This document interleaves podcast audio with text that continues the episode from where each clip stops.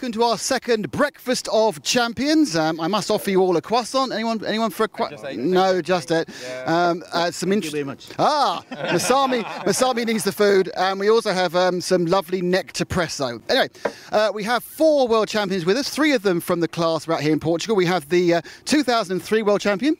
Hessel Roskam, the 2005 champion Ian Oddie, and the 2013 champion Markus Feldman. And then next to me, we have the 1987 four-wheel drive off-road world champion, the 1988 112th electric world champion, 1989 two-wheel drive and four-wheel drive electric world champion, the 1991 two-wheel world champion, the 1993 four-wheel world champion, 1996 Pro 10 world champion, 1996 12th world champion, 1997 four-wheel drive off-road world champion, the 1998 nine two-wheel drive world champion, 2000 Pro 10 and 12th world champion, the 2002 12th world champion, and the 2004 112th electric world champion, the legend Masami Hirosaka. Masami, how do you do?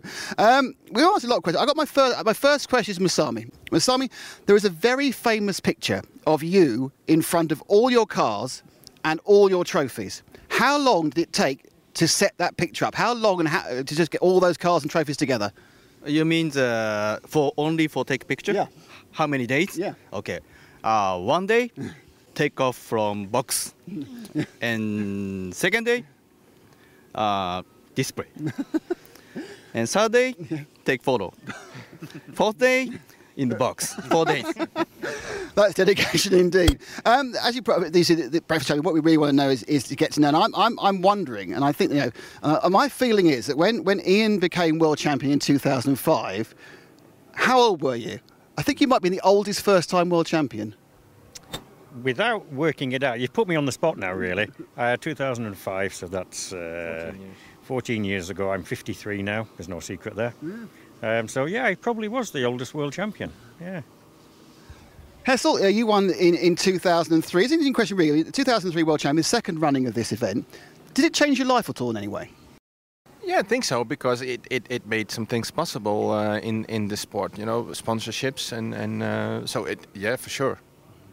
And Markus won in 2013. Markus, uh, I don't know why, but when I when I looked at the results, I thought you won like loads of times before. Was it? Oh, finally, I've won in 2013. Yes, surely. It's uh, it's it, it's uh, basically the same history for me with the European Championships. I finished five times second, always little little bad luck at the end, and uh, finished second. So uh, it happened the same in the Worlds. I always finished second or third, and uh, it worked out in the qualifying, but never in the finals. Masami, you won your first world championship in 1987. Uh, we've just found out you beat uh, Ian in that very event. Um, what was it like to, to be world champion for the first time? Feel my feel uh, very surprised. Yeah. Because you actually turned up and I think Schumacher gave you the car at the event, didn't they? Yes, just before day of race. And then he went on to win 13 more. Do you have a favourite, well, your favourite world championship, the one you feel the most special about? Uh, two-wheel drive world. Yeah. In United States And why is that? because most difficult to win, two times. Twice. Now, now, the interesting thing is that you, know, what- you guys all have um, you know, different careers. I mean, I think it's well known you are the racing dentist, Markus. I mean, is I mean, did, did you was there ever an opportunity for you to go, you know, sort of fully professional in RC, or, or did you always want to, to carry on the medical profession? Yes, I, never, I never wanted to be uh, 100% professional in the RC because I, I see already 20 years ago that uh, there is ups and downs and uh, therefore I, I like living and uh, I think it's more safe to stay out of the RC business to, to have a regular income. Uh, it's nice, it's also uh, fascinating, but uh, I think uh, on- there's also one point in your life you want to get settled and this is not possible with RC, traveling around the world. Now, I have a question for you. Have you ever used any of your dentist drills to do some work on your RC car? of course, but uh, more or less my dad did always. So there we are. So it's, it's small stuff. Uh, you, you've kind of formed your own manufacturing company, haven't you? Was that as a result of your success, or just because that's what you like doing anyway? I don't know if it was a result of the success, but um, I started drawing parts, and guys came to me because I had a machine and I made some prototype parts, and that just went, yeah, crazy. Uh, so that's why I, uh, I I bought a machine first at, at a, in my house in the garage, and then it also was so much work. So uh, I stopped my career in uh, in the printing company, and then I, I started five years ago. And so all the stuff you make is for RC cars, or do you make stuff? Oh no, what else do you make for? Yeah, I, I think 30% is RC now. In the beginning, it was 100%, and the rest is medical industry, uh, f- for machines, everything. So, some, did you come up with these ideas? Would someone come to you and say, "Oh, we'd like you to design this new widget for a, for a, I don't know, an X-ray machine or something"? No, actually, it, it's only um, uh, people come to me with drawings, and um, and then I make the, the parts for them, also the prototype parts. But no, I, I never came up with something. You know, uh, that would be nice though. I think Ian, you're probably best known now for your engineering, um, for the the Reliant Kitten and the and the crazy 6R4. Um, I mean, I think all. Give us. Tell, tell us why you wanted to make a replica 6R4 and how difficult it's turned out to be a Metro rally car replica.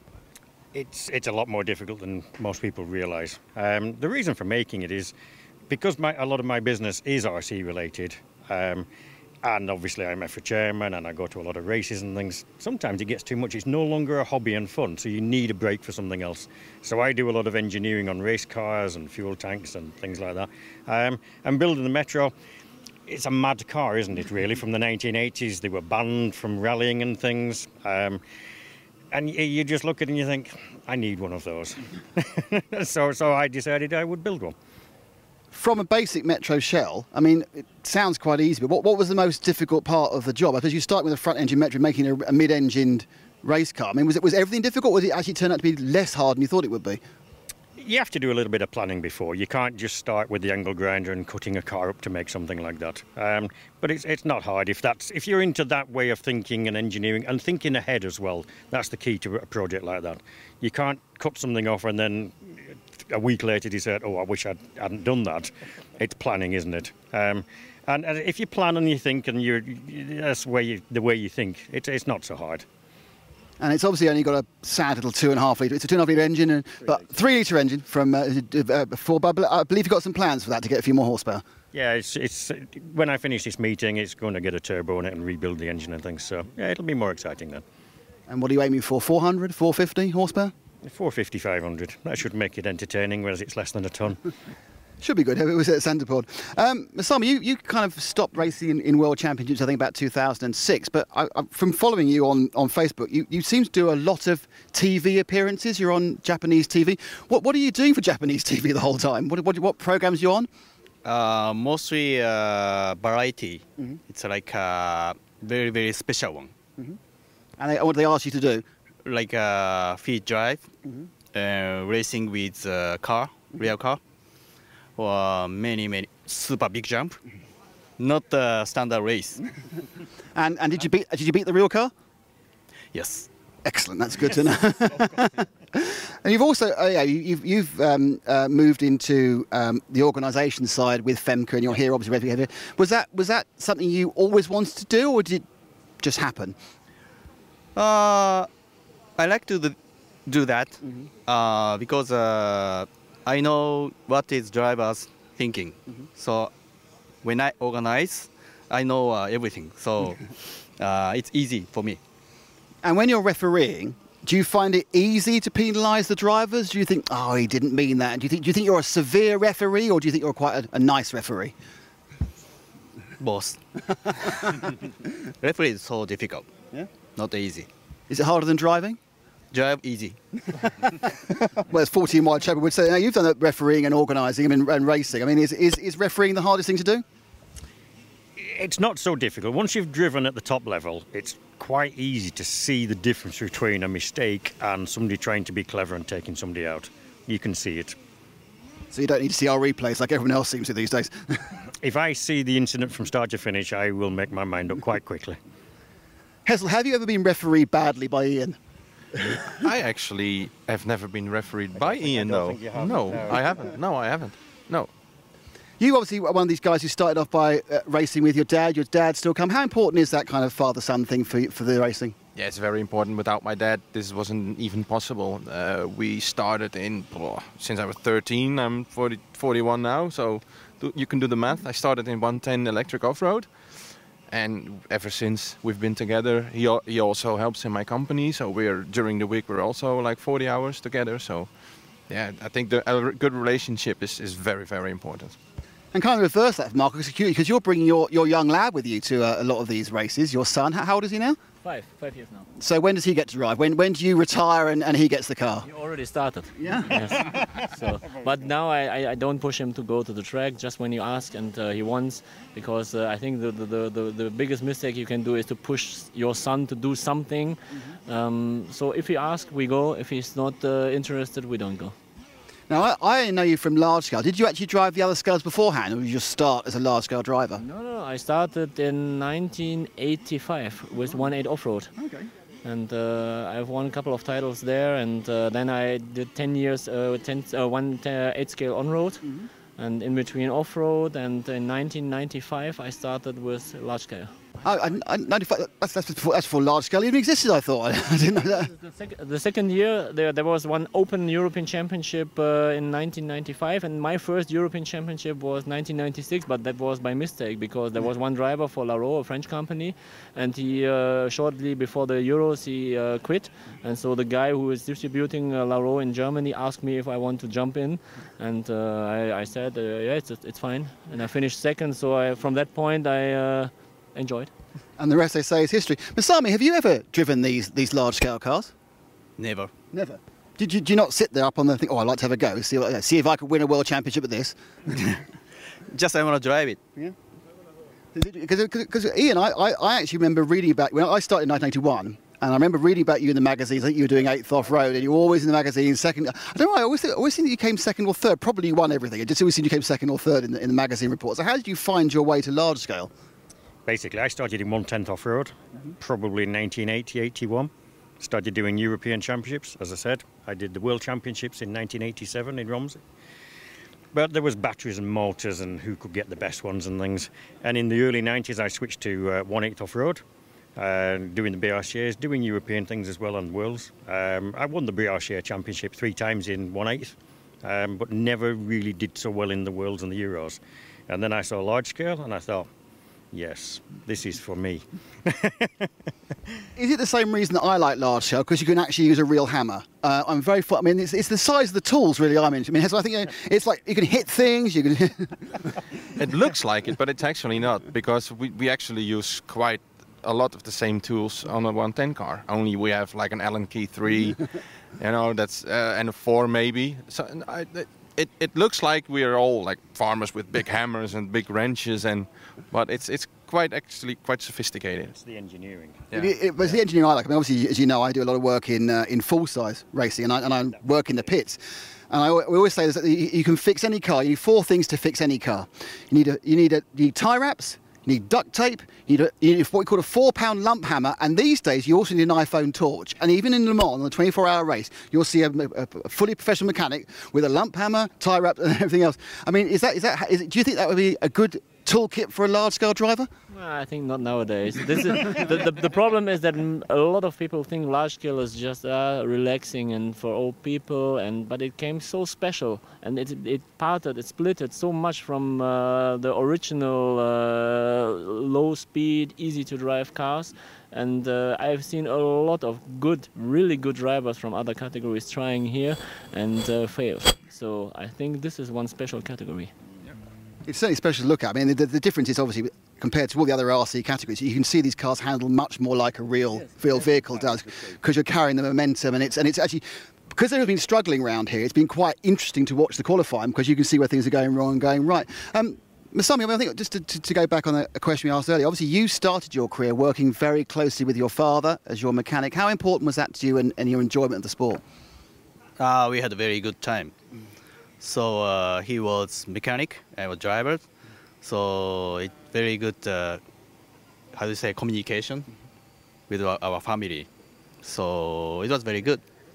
And what was it like when you started to have to do all, all the work yourself, when you didn't have a mechanic? Was that difficult, or did you find it easy to be your mechanic as well? Uh, if he mechanic, No, When, when you had to mechanic, when, when your dad stopped being with you, was it easy to become the mechanic? Yeah. after that, Yeah.